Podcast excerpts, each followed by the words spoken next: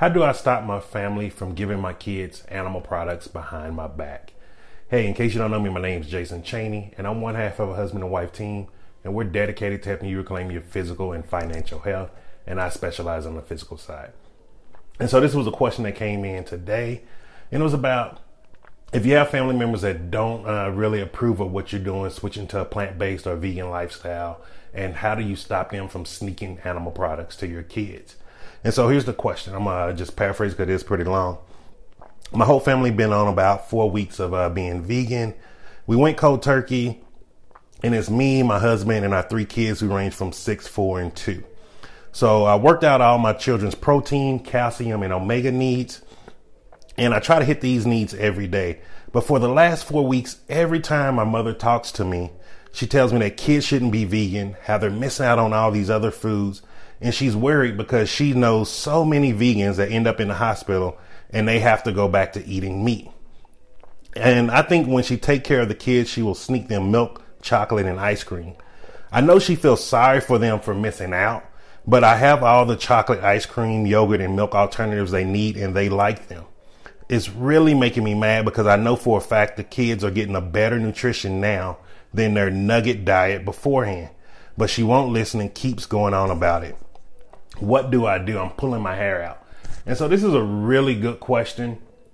And this is an issue most people face when they're starting to transition. There's going to always be times when people are not going to be aboard or supportive for you. And so this is why we did the 3M transition to a plant based diet. And so first, I want to start you out on the second M, which is mapping.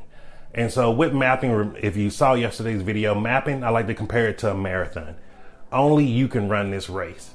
No one can run it for you. So there's no way you're going to be able to convince your mom what you're doing is right unless she gets on the, her own race and her own journey of trying to become healthier.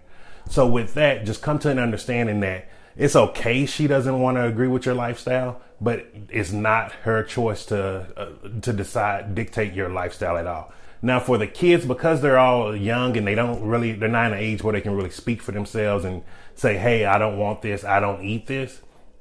You do have to be more cautious.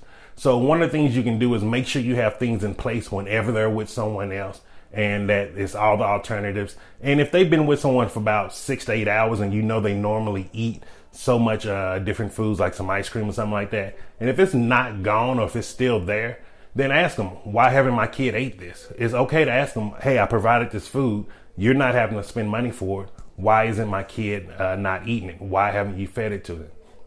And so now that's the mapping part. So now I want to go back to the first M, which is mindset, because this is going to be how you really deal with this.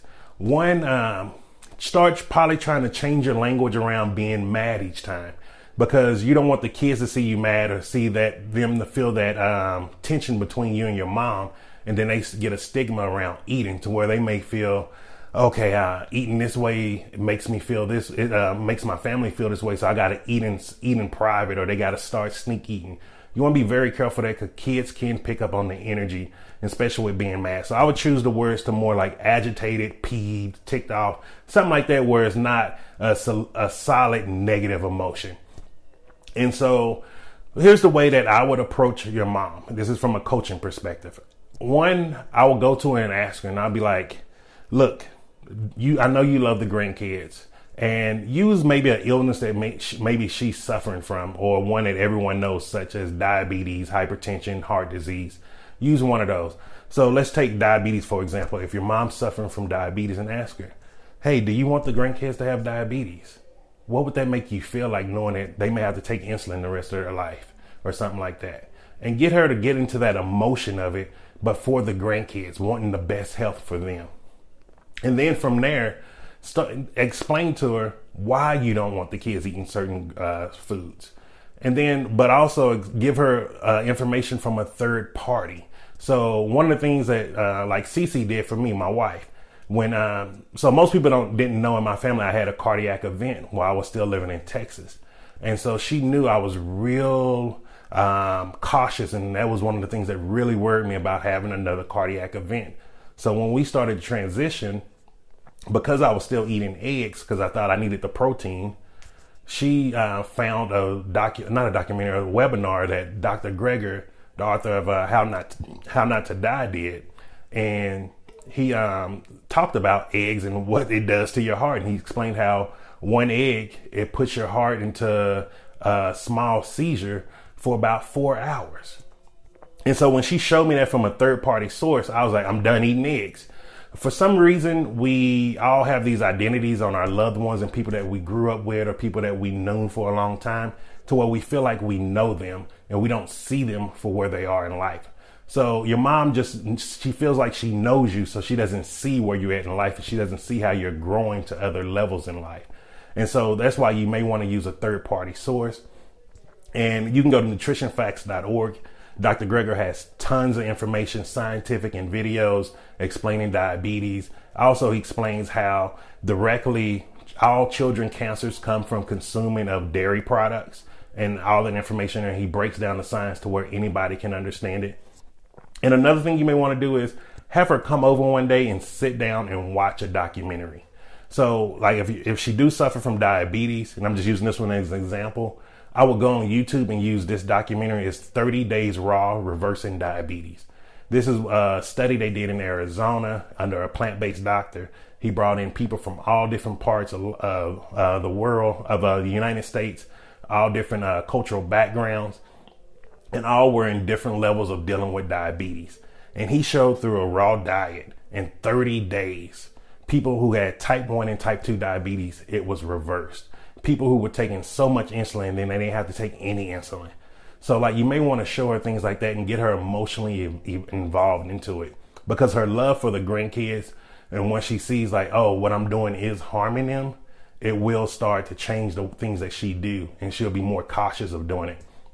And that's just a better way of getting her uh, involved and trying to uh, hit her logically, like, you need to stop doing this, you need to do that, because don't let transitioning to a healthier lifestyle become you start isolating yourself from loved ones or you start breaking up those family bonds.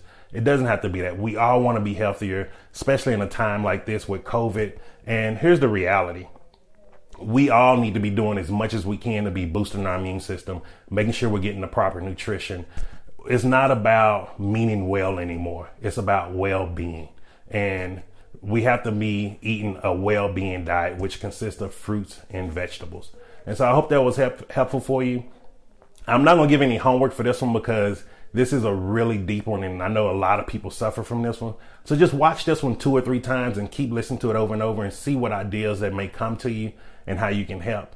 If you do have a very specific issue um, like this, just shoot me a message. I don't have a problem answering because this is something really important and especially when it's dealing with the kids. The kids are our future, so we have to give them the best possibility in life and not having uh, chronic illnesses and autoimmune diseases is the best way. So I hope that was helpful for you, and I'll talk to you tomorrow. Ciao.